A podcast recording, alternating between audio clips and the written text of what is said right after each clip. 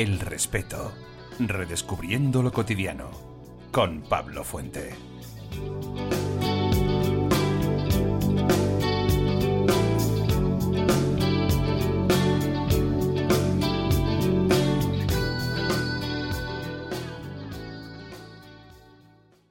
À tous de DDO. Attention pour le décompte final. 10, 9, 8, 7, 6, 5, 4, 3, 2, 1. Top. Allumage et décollage de VV06.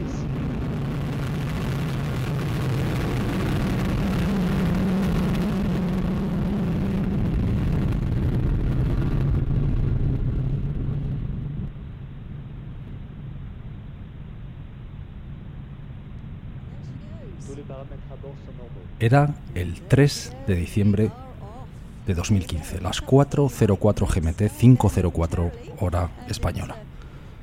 Unos 7 minutos más tarde, la etapa superior se encendió por primera vez para situar al Lisa Finder en una órbita baja que se estabilizó con un segundo encendido una hora y 40 minutos después del despegue. El satélite se separó de la etapa superior del lanzador a las 5.49, 6.49 en España, y el equipo de centro de operaciones de la ESA en Darmstadt, Alemania, tomó el control de Lisa Pathfinder instantes después.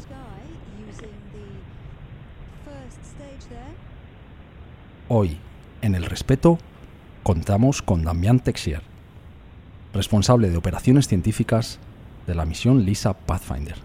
Damián, muchas gracias Hola. por atender las llamadas de respeto. De nada, muchas gracias a vosotros.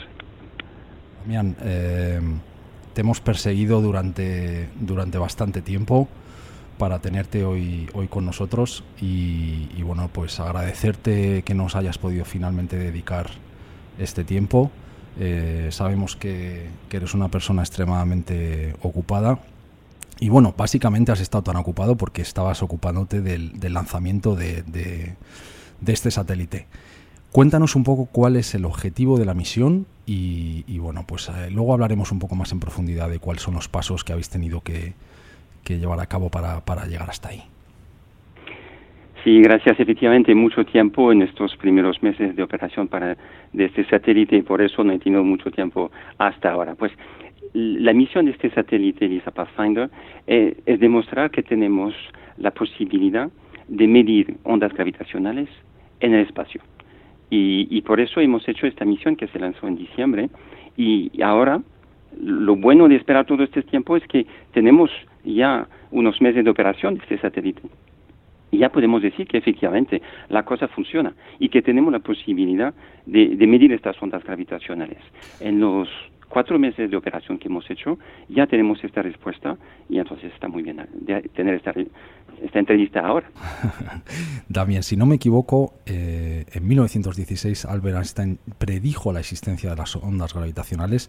Tengo entendido que su teoría general de la relatividad se publicó 100 años y un día justamente de, de, eh, antes de que lanzaseis el satélite, ¿cierto? No sé si, si era intención o fue pura coincidencia fue, fue con uh, además la suerte nada más porque ya mucho tiempo que estábamos en el desarrollo de este satélite y estaba previsto lanzarlo un poco antes, pero al final efectivamente lo hemos lanzado exactamente o casi exactamente 100 años de la publicación de su artículo sobre la relatividad general en 1905.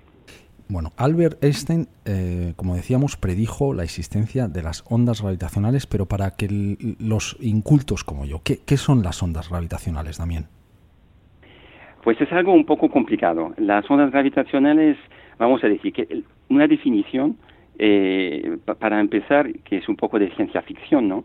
La definición formal sería que la, la, una onda gravitacional eh, representa unos cambios en la curvatura de espacio-tiempo, pero desde luego eso no es mucho, muy fácil a entender. Digamos que para volver un poco uh, en, en, la situación de uh, por qué efectivamente uh, Einstein ha ideado esta, eh, esta idea, digamos que la, la teoría de la gravitación universal extiende la teoría de Newton, -huh. lo que teníamos desde ya mucho tiempo, a finales del siglo XVII, cuando, eh, cuando eh, Newton ha, ideado su, su teoría de la gravitación universal, eso ha funcionado mucho tiempo y desde luego que todavía hoy en día lo estamos utilizando. Solo que ha hecho Einstein de generalizar esta teoría a cuerpos que son muy, muy, muy grandes, tal como los agujeros negros, y que viajan muy, muy deprisa. Entonces son, digamos, una, una cosa que todos los días no podemos percibir, pero que para la ciencia ha sido un cambio muy, muy importante. Y lo que ha hecho él para tener esta definición es decir una cosa que es un poco una locura. Es decir, que tanto el espacio como el tiempo están conectados, conectados. Una cosa puede influir sobre la otra y están conectados por lo que llamamos la curvatura del espacio-tiempo. Entendemos que esas ondas gravitacionales son un poco como las ondas de superficie de un, de un estanque cuando tiramos una piedra en el agua o como el sonido del aire, ¿no? ¿Es algo parecido? Sí, sí, sí, efectivamente. Lo que estamos eh, un poco midiendo son efectivamente unas, unas ondas que se producen, la, cosa que, bueno, una onda, que es como efectivamente un, lago mandando una piedra, se hacen cambios en la superficie. Estas ondas que se emiten desde muy, muy lejos porque estamos hablando de ondas gravitacionales.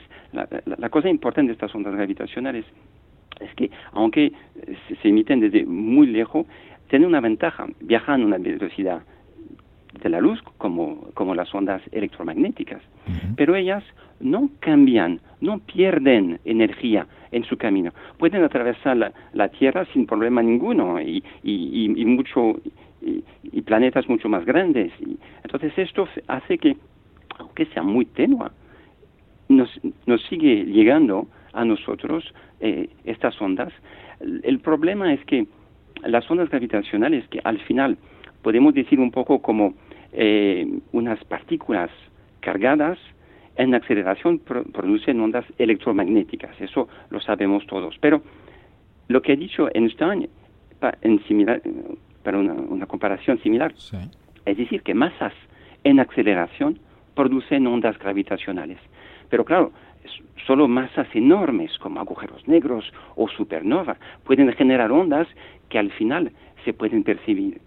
Einstein en su tiempo, cuando ha ideado este concepto, pensaba que nunca, nunca se, se, pudiera medir, digamos, ver o tocar estas ondas gravitacionales por tan pequeña que, estaban. Y no fue, creo, hasta el año pasado, el 14 de septiembre, que que se detectaron por primera vez eh, gracias al LIGO, al Observatorio de Interferometría Láser de Ondas Gravitacionales, que me ha costado pronunciar el nombre, que captó las ondas por primera vez, ¿cierto?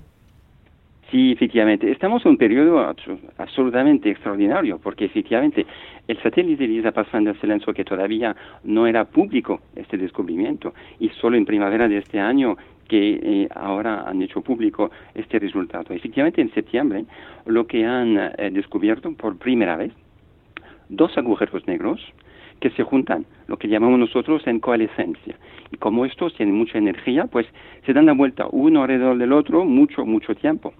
Y lo que han mostrado ellos, eh, mirando un poco los cálculos, no solo lo han medido esta, esta onda gravitacional, pero han podido sacar los parámetros de esta onda para justificar los modelos de dos ondas de dos agujeros negros que se juntan y al final lo que han calculado uno de estos dos agujeros negros tenían tenía 36 masas solares el otro 29 masas solares y al final cuando han terminado este baile, digamos así, porque bailan uno con otro y se juntan un poco más y van mucho más deprisa, pues al final el, el conjunto que ha resultado era de 62 masas solares.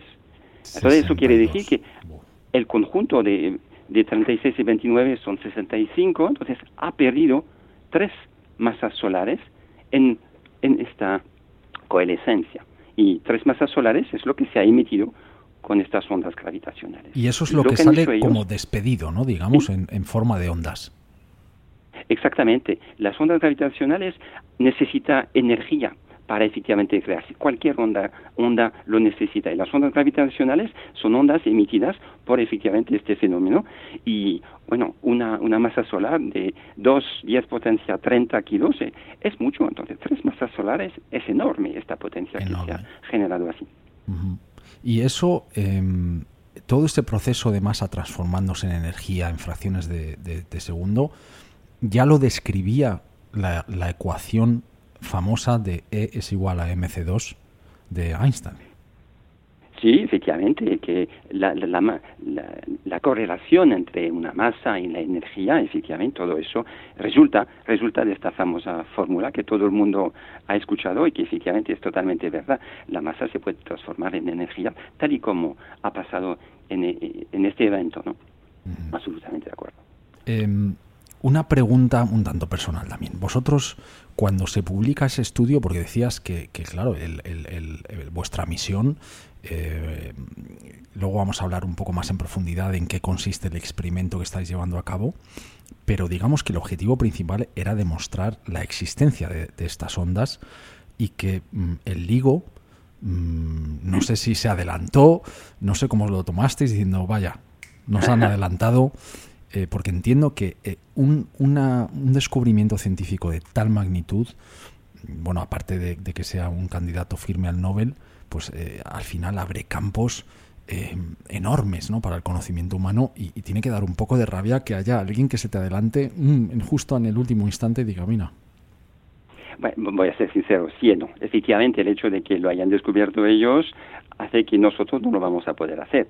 Pero el objetivo más que el descubrimiento de, las ondas gravitacionales, lo que nos importa al final es de utilizarlas. Y este satélite que estamos trabajando ahora, LISA Pathfinder, no tiene la capacidad de medir las ondas gravitacionales. Lo que tiene es demostrar que se puede, tenemos la tecnología para hacerlo en el espacio. Ellos, los americanos, lo han hecho a tierra. Nosotros lo queremos hacer arriba, en el, eh, para medir efectivamente unas ondas gravitacionales fuera del, digamos, de la Tierra, tenemos la posibilidad de medir objetos totalmente diferentes que ellos en la Tierra. ¿Por qué?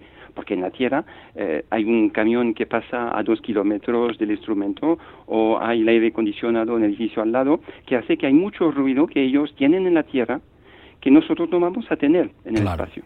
Yo, también te interrumpo aquí en un momento.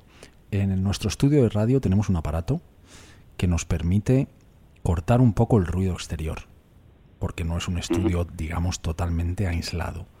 Con lo cual tenemos un aparato que nos ayuda a que cada vez que yo dejo de hablar, corta el sonido.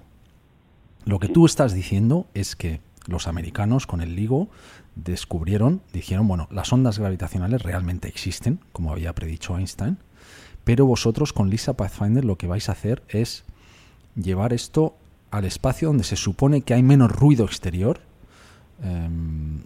Desde luego, desde luego. Ellos, ellos, aunque lo han hecho, eh, los americanos lo han hecho muy bien y han podido descubrir este año, bueno, el año pasado, estas son primeras ondas gravitacionales, lo estaban buscando desde mucho tiempo, nosotros en Europa también, con instrumento también al suelo. Pero el problema es que eh, digamos que hay que ser todavía más eficaz de lo que se tiene en, en, en, la radio, porque estamos midiendo, ellos para lo que han hecho, midiendo eh, movimiento al nivel del picómetro. Del picómetro 10 potencia menos 12, estamos hablando de una fracción del tamaño de un átomo. Entonces, estamos hablando de un ruido muy, muy bajo. Y por eso mismo, aunque tengan mucha tecnología para evitar efectivamente la propagación de, esta, este ruido inoportuno, también tienen límite. Y este límite nosotros en el espacio no lo tenemos, porque no hay ningún coche que, que, pase, que pase al lado. Ninguno. Entonces podemos ver en el espacio ondas gravitacionales generadas por objetos totalmente diferentes. Son ondas gravitacionales con frecuencia menor, entonces longitud de onda mayor, generada por objetos aún mayor.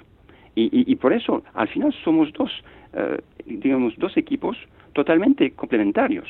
Entonces, en este sentido, el hecho que ellos lo hayan descubierto, vale, vamos a decir la verdad, que un poco no, no, eh, nos hubiera gustado nosotros hacerlo. Pero una ventaja es que el hecho de que lo hayan hecho ellos, hay atención general desde unos meses en este tema. Y entonces nosotros, para tener la posibilidad de esta misión futura que vamos a tener que hacer eh, en, en 10 o 20 años, tenemos más posibilidades, más financiación para poder hacerlo y hacerlo bien. Entonces, al final, digamos así que nos ayudamos uno otro. Vale. Eh, eh, Damien, el LISA Pathfinder es, eh, entendemos, como una, una, especie de ensayo para otra misión de la, de la Agencia Espacial Europea que se llama LISA, que si no entiendo mal está proyectada para 2034 y es, digamos, una forma de allanar el camino a la prueba definitiva, ¿no? que, que, que es, que es este experimento LISA. Absolutamente. El concepto básico es el mismo. Nosotros con Lisa Pathfinder tenemos dos masas pequeñitas de, casi dos kilos cada una, que están en una distancia de 38 centímetros. Y estamos, hablando de algo. Estamos hablando también, perdona que te interrumpa, pero es que estamos hablando de algo cuando uno eh, observa un cohete en el que va ese satélite. Em, imaginamos que es una cosa realmente enorme y al final lo que nos estás diciendo es que el conjunto del experimento en sí, eh, el módulo científico, digamos, no llega ni a los 500 gramos, casi. Totalmente de, acuerdo, es el corazón. Y el corazón es efectivamente la cosa más importante, pero es solo una pequeñísima parte del, del, satélite en general. Y ahí estamos hablando de un, de un satélite que al final no, no, es muy grande. Y desde luego, 38 centímetros entre dos masas del Pathfinder, nos, el objetivo es de medir la distancia entre estos, dos objetos, dejado lo que llamamos en caída libre, o sea, sin ninguna fuerza, sin ningún, que, no toca nada, en la precisión del picómetro. Y no solo tenemos que medir esta distancia entre estos dos uh, objetos con esta precisión, sino que necesitamos conocer y medir todo lo que está a su alrededor que pueda contribuir a, a tener, digamos, una interferencia, a tener un cambio en esta misión. Al igual que uno cuando está conduciendo un coche escucha un, ruido un poco extraño y para saber si viene del motor, pues apaga la radio, cierra la, la, ventana, pide a la persona que está dentro de no, de no hablar.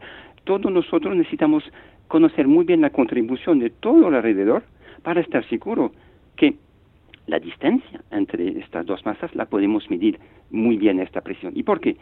Porque en la misión futura, cuando en vez de 38 centímetros tendremos 5 millones de kilómetros, 5 millones de kilómetros entre dos objetos, y vamos a medir la distancia entre ellos exactamente con la misma precisión, utilizando exactamente el mismo modo que a lo mejor os voy a comentar en el futuro. Y la ventaja es que una onda gravitacional que pasa entre 5 millones de kilómetros va a hacer una deformación de lo que he llamado antes el espacio. Eh, eh, eh la cobertura del espacio-tiempo, esta deformación en 5 millones de kilómetros ahí sí que vamos a tener una posibilidad de medirlo. En 38 centímetros, ¿no? Pero 5 millones de kilómetros sí. Y allí se podemos medir un cambio de distancia entre estas dos masas. Y si estamos seguros que eso no viene de nada más, será una, una razón y una sola, ondas gravitacionales. Y por eso tenemos la necesidad de demostrar que efectivamente lo podemos hacer, medir en esta precisión, y eso es lo, lo que hemos hecho en estos cuatro primeros meses. Como decías, ya tenemos datos, la ventaja de que hayas estado tan ocupado, eh, sentimos por ti porque has tenido que trabajar como un burro para lanzar el satélite, pero por otra parte, ahora ya nos puedes contar que, como decías, tenéis datos y los datos, mmm, he leído, son muy positivos y, y la cosa funciona. Desde luego. Nosotros hemos hecho ya cuatro meses de operación y eso hemos tenido muchísima suerte porque ha funcionado muy bien. Eh, tenemos un equipo de ingenieros en Europa, en muchos países, que han construido este satélite, que es una maravilla. Y no solo podemos hacer lo que queríamos, sino mucho más.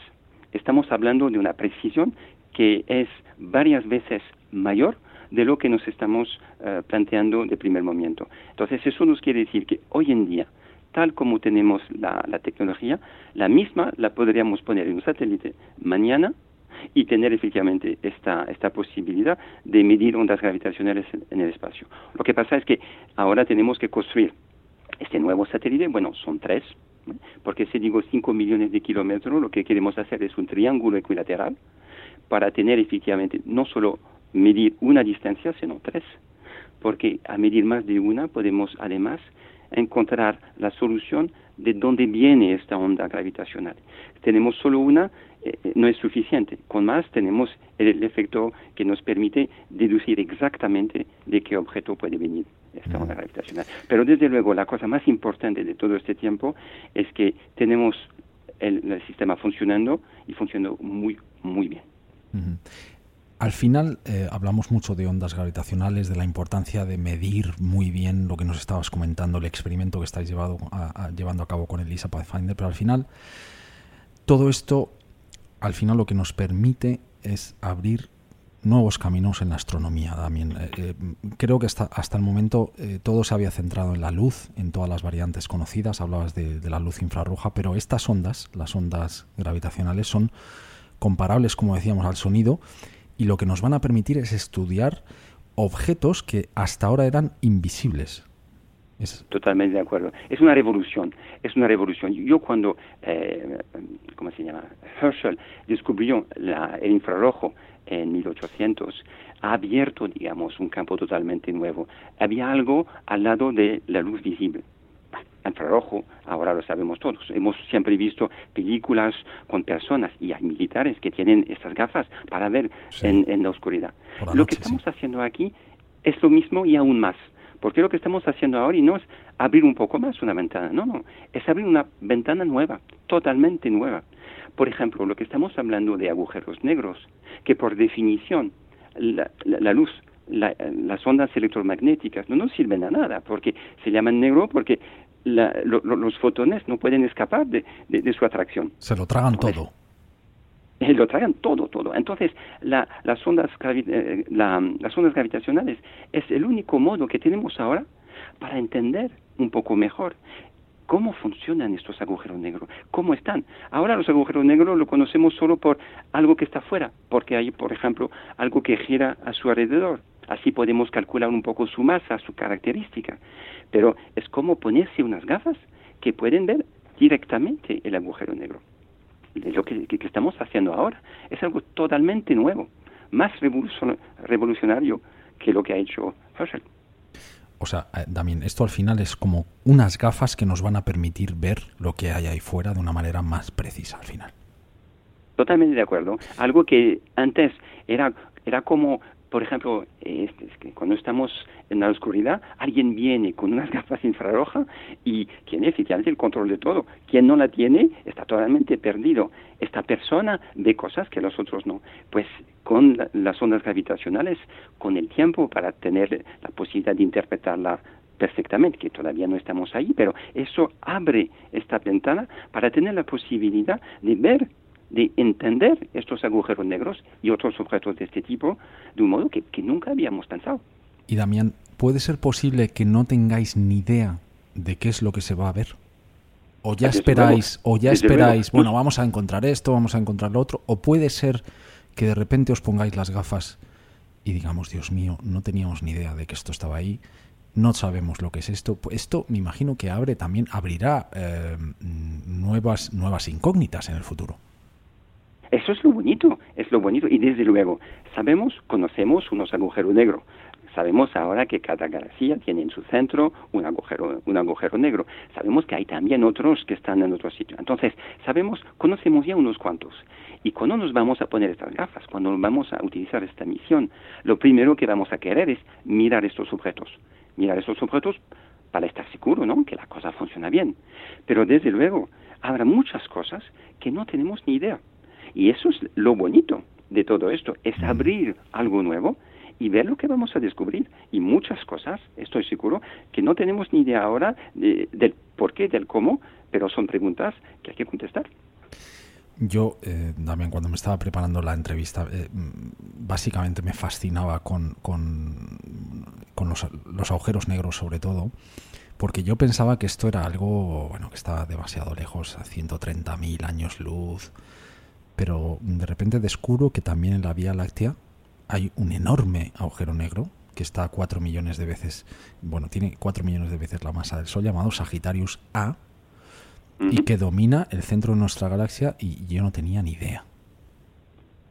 Sí, efectivamente. Yo me acuerdo cuando he hecho una presentación en, el cole de mi niño al final del año pasado, mi, hijo me ha dicho, la cosa más importante son los agujeros negros, porque claro, fascina, fascina, es algo que, es algo que, que no podemos ver, es algo enorme, con, con una potencia enorme, y que efectivamente hace un poco de tiempo que no teníamos ni idea de su existencia. Y de repente tenemos ahora información siempre mayor sobre esta cosa. ¿Cómo hemos podido efectivamente saber la masa de este, de este agujero negro en el centro de nuestra galaxia? Justo eso. Hemos visto muchas estrellas que gravitan en, su alrededor. Y hay muchas que, entonces, calculando su órbita, nos ha permitido saber exactamente la masa que había concentrada en este sitio. Y eso nos permite una información indirecta de la existencia y de la característica de este, de este agujero negro. Pero ahora vamos a probar algo directo. Directamente será mucho más fácil. Entonces, efectivamente, es muy fascinante. De siempre, es, eso es la investigación.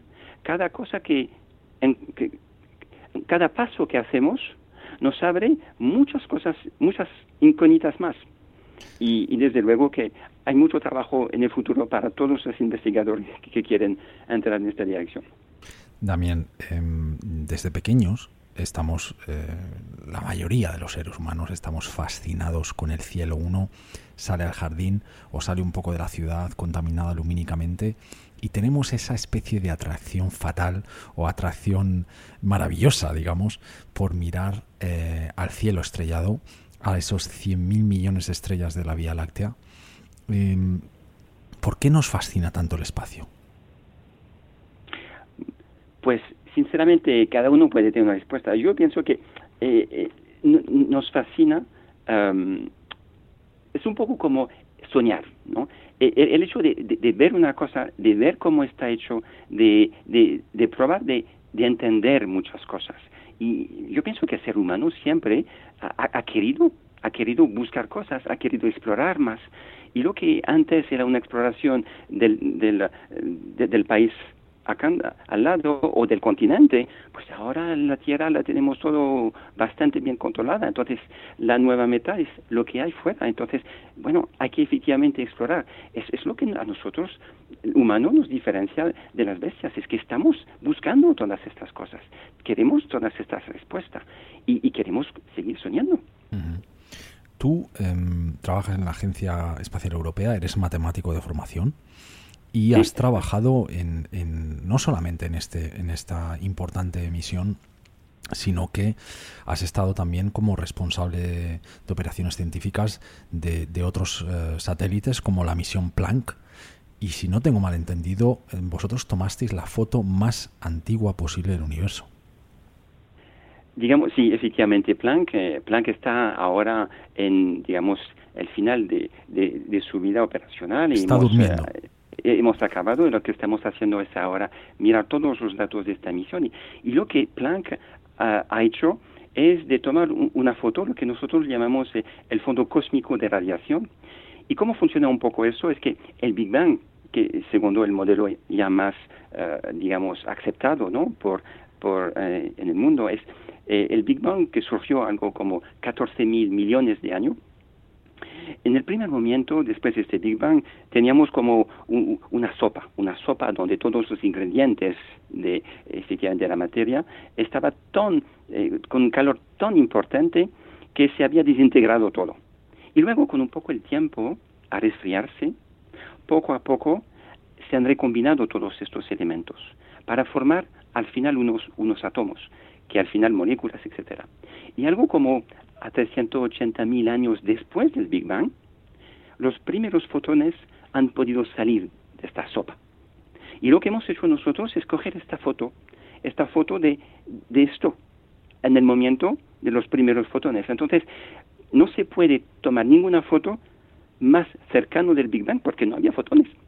Y lo que hemos hecho es coger la foto, desde luego, no en aquel tiempo, pero ahora, mucho tiempo después, pero la foto del residuo de, de, lo que había en aquel momento. Un poco como lo que has dicho, se manda una, una, una piedra encima de, un lago y tenemos eh, círculos concéntricos que se van más lejos, más lejos posible. Pero imaginamos un lago enorme y un modo para medir ondas muy preciso. Pues kilómetros, centenares de kilómetros más lejos de la piedra, podríamos medir un, salto. Y así podemos decir, ah, mm, algo ha empezado, alguien ha mandado una piedra en este lago, en este momento y a esta distancia. Pues lo que hemos hecho es eso, esta foto del, digamos, del universo más joven posible, más joven, digamos que tenía 380 mil años. Lo que es fascinante es que esa foto te está dando información de algo que ha sucedido tanto tiempo atrás. Desde luego. Y el objetivo que estamos haciendo con esta foto es un poco como, digamos, una ilustración otra es cuando tenemos una sandía y ponemos dentro un petardo y la hacemos explotar, pues la sandía va a explotar en todas las direcciones. Pero sabemos muy bien que así no es. Habrá un trozo que va a ir más en una dirección y un poco menos en otra. Entonces, lo que podemos hacer a mirar esta primera foto, ver la diferencia, que hay unas zonas con un poco menos de cosas, otra con un poco más. Todo eso va a empezar toda la evolución futura, donde al final vamos a tener en aquella dirección donde más materia se ha ido, pues efectivamente se van a construir, gracias, se van a construir planetas y todo eso. Cuando al contrario, zonas con menos materia, pues hay menos cosas ahora para ver. Entonces, todo eso es muy importante, muy interesante para ver efectivamente toda, porque ha impactado toda la evolución desde entonces hasta ahora.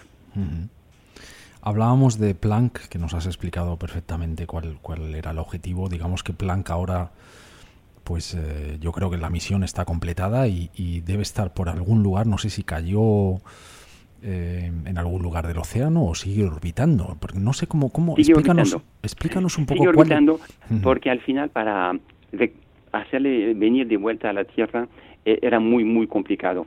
Entonces lo que hemos preferido hacer es dejarlo allí, pero mandarlo utilizando todo lo que teníamos todavía de reserva de energía para mandarlo todavía en una órbita alrededor del Sol, pero una órbita que nunca nos va a acercar de la Tierra para no tener problema con nosotros. O sea que no va a caer un día, como vemos en estas películas, eh, que de repente cae, cae una pieza del espacio.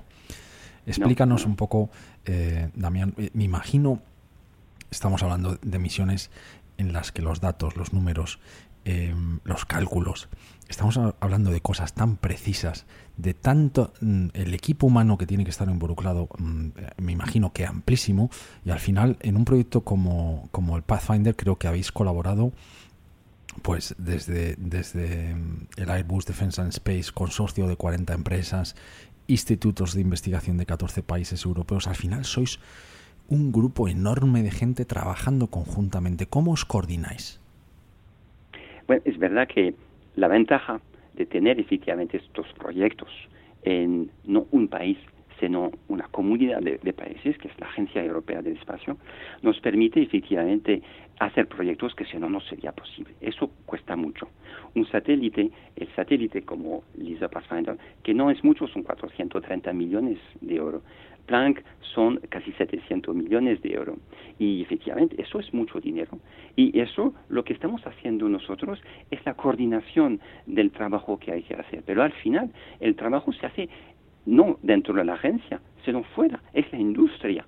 La industria con todos sus componentes en España, en Italia, en Alemania, en Francia, en, todos los sitios.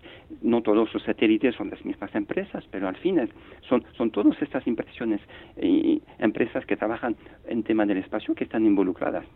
Y el objetivo es exactamente eso, que no solo eh, hay muchas empresas, muchas culturas, todos los idiomas europeos se hablan en una, cuando tenemos reuniones. Y al final lo importante es de tener todo ese trabajo en la misma dirección. Y yo digo, no solo todos estos ingenieros que hay para construir esos satélites, sino también los científicos, porque al final son personas que son, que son diferentes. El modo de, de, trabajar de un científico y de un, y de un ingeniero son diferentes, pero al final necesitamos los dos.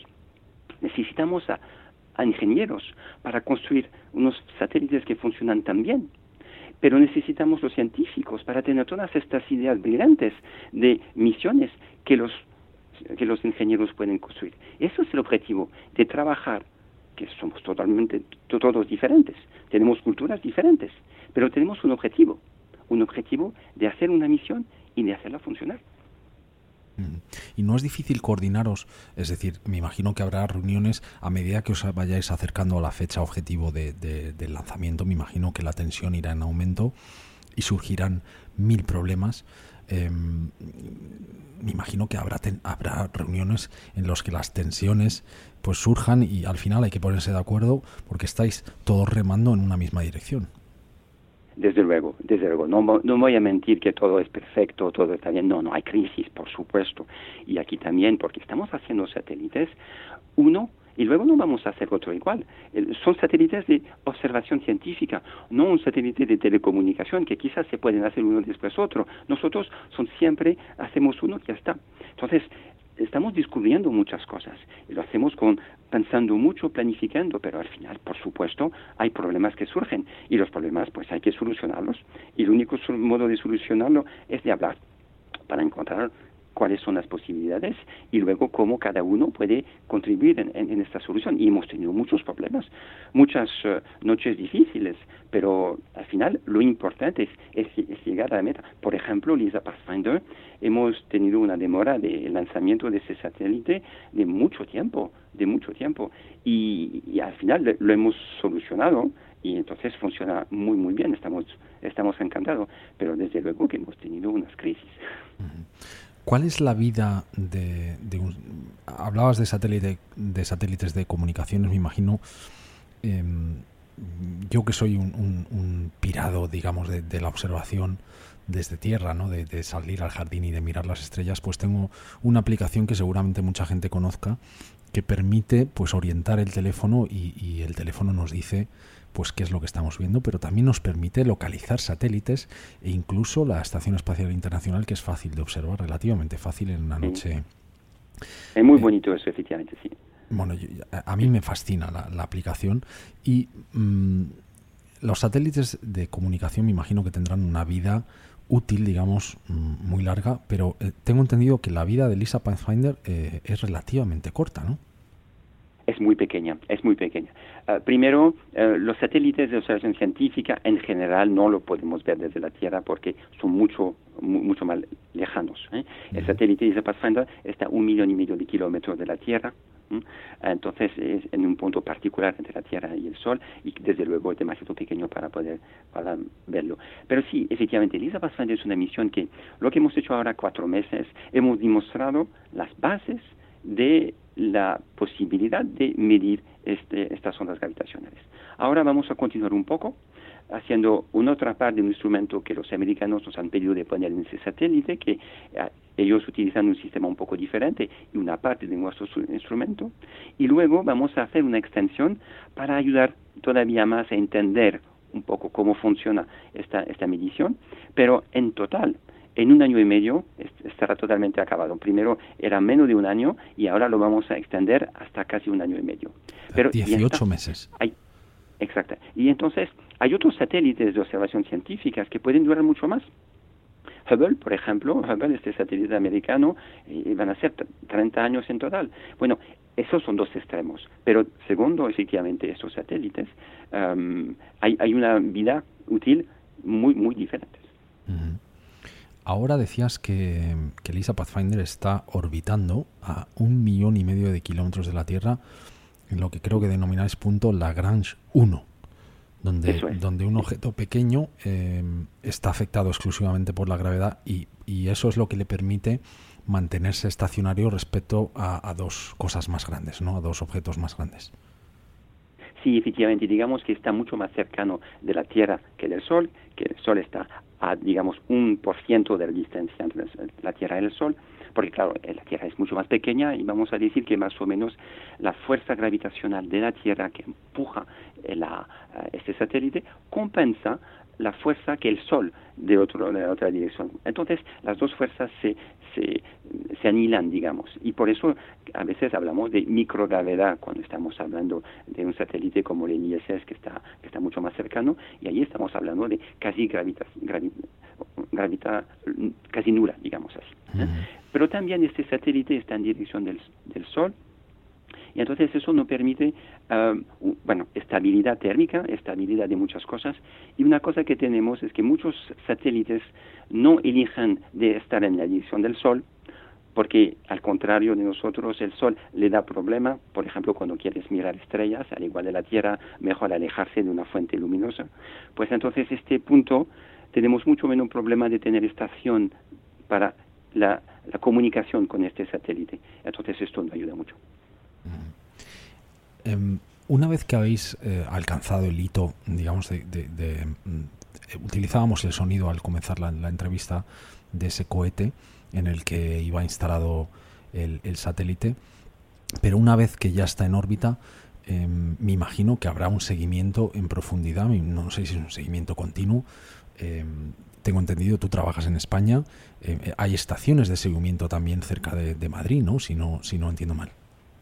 Sí, sí, en, en, Robledo, en la sierra aquí de, de, Madrid, tenemos una estación y además es la estación que utilizamos nosotros. Y entonces el camino, digamos, de la señal que nos viene del satélite, primero del satélite llega aquí a, a, Cebreros, mejor dicho, no es Robledo, es eh, Cebreros, y desde Cebreros lo mandan en Alemania, donde está el control del satélite, son ellos que miran exactamente el satélite para comprobar que todo funciona bien, y desde Alemania nos lo mandan a nosotros aquí para utilizar estos datos que luego van a acabar en las manos de todos los científicos involucrados en analizar los datos de satélite que están en todos los sitios en Europa, en todas las universidades de Europa y también fuera de Europa. Y ahora que es una etapa, digamos, de seguimiento más y de, recepción y compartición de datos, ¿Ese seguimiento es, es, algo tranquilo? Digamos que el satélite está orbitando en ese punto Lagrange 1 y no hay nada abrupto que sucede o hay veces que pasan cosas raras. A veces pasan cosas efectivamente que son problemáticas. Nosotros hemos tenido suerte y en concreto el satélite desde que se ha mandado ha funcionado siempre perfectamente. Hemos tenido unas cosetitas a veces de la, carga útil que hemos tenido unos sustos, unos sustos en primer momento cuando hemos empezado en enero, en febrero, cuando hemos eh, digamos, eh, dejado estas masas libres, pero al final todo ha salido bien la segunda vez. Hemos tenido un pequeño susto también en, primavera, en, en, marzo, donde uno de los ordenadores a bordo eh, ha dejado de funcionar, entonces hemos tenido que apagar y luego lo hemos empezado, encendido otra vez y ha funcionado otra vez, pero como todo eso lo hacemos con mucha tranquilidad para estar seguro de no tener consecuencias negativas, nos ha costado un poco de tiempo y unos días, pero son cosas normales. Todos los satélites no conozco ninguno que no haya tenido un pequeño fallo. Nosotros hasta ahora no hemos tenido nada de gravedad, nada que haya impactado el, objetivo final de, esta misión. Y entonces tocó madera, pero mm. hasta ahora está, está muy, muy bien. Nada como, como la película del de, Apolo, ¿no? Apolo 13 que Pues que todo, todo lo que podía pasar pasó. incluido hace poco un satélite japonés que han tenido solo la posibilidad de, de, funcionar unos días, una semana, y luego han tenido un problema por un suceso de, de operaciones que han sido una cadena de, digamos, de errores eh, que al final han perdido la misión. Y eso, eso pasa a veces. Nosotros en Europa también hemos perdido a veces uh, unos satélites. Eso, eso pasa porque, eh, como he dicho antes, son satélites que se hacen uno a la vez. Y uno puede pensar en muchas cosas, pero pensar en todo es complicado. Uh quiero que escuches ahora algo.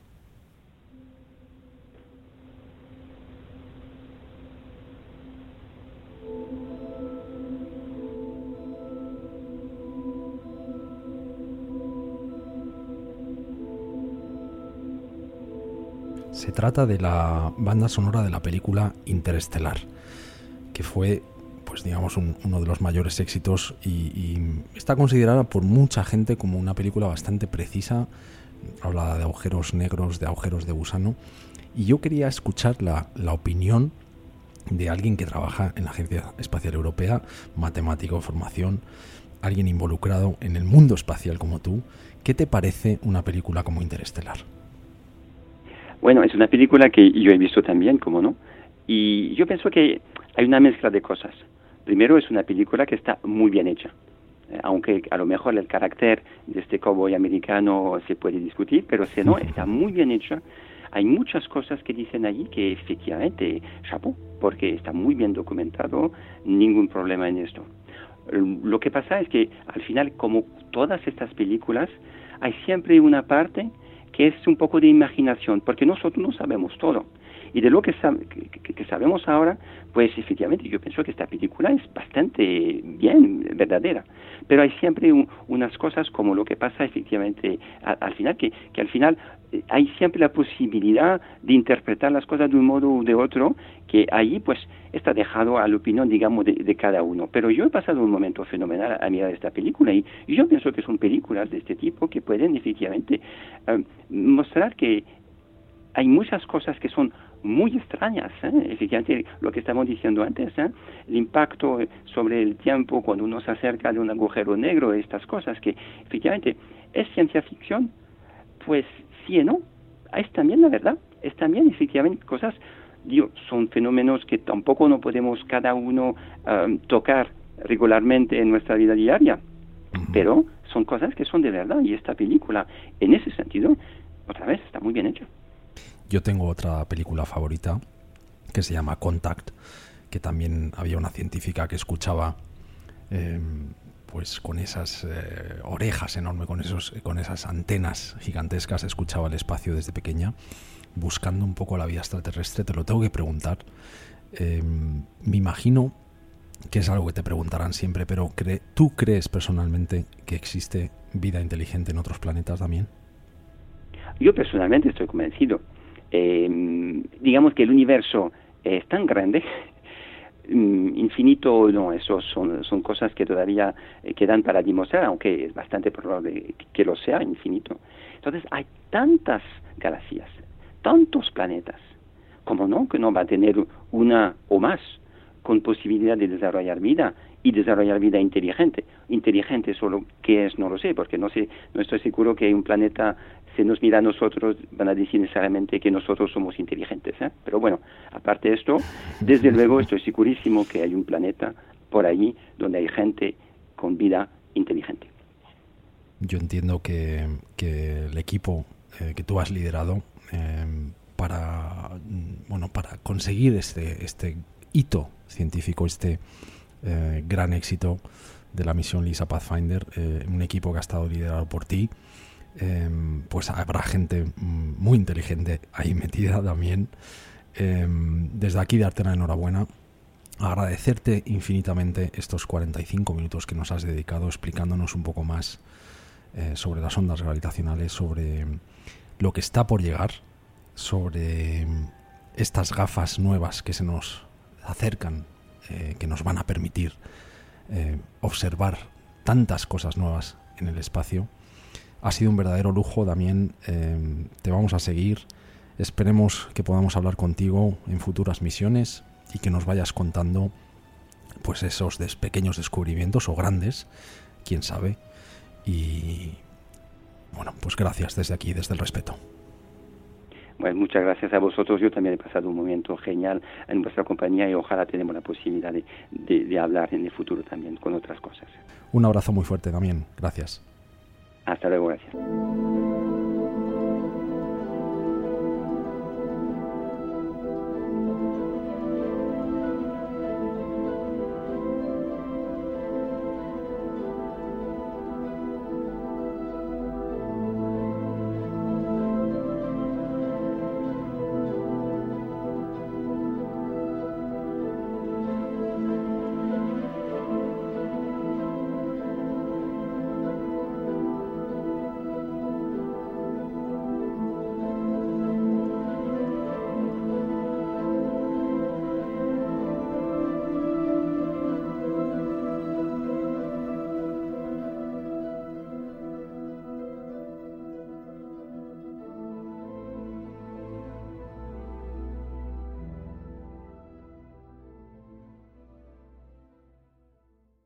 Descárgate la aplicación para escuchar todos los programas en tu móvil o tableta desde nuestra página web elrespeto.es.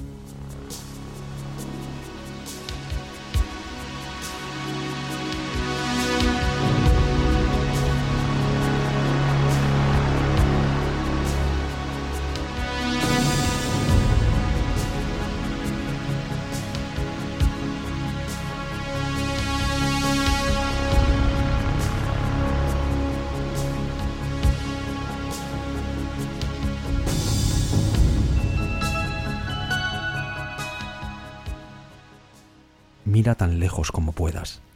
Hay espacio ilimitado allá. Cuenta tantas horas como puedas. Hay tiempo ilimitado antes y después. Walt Whitman.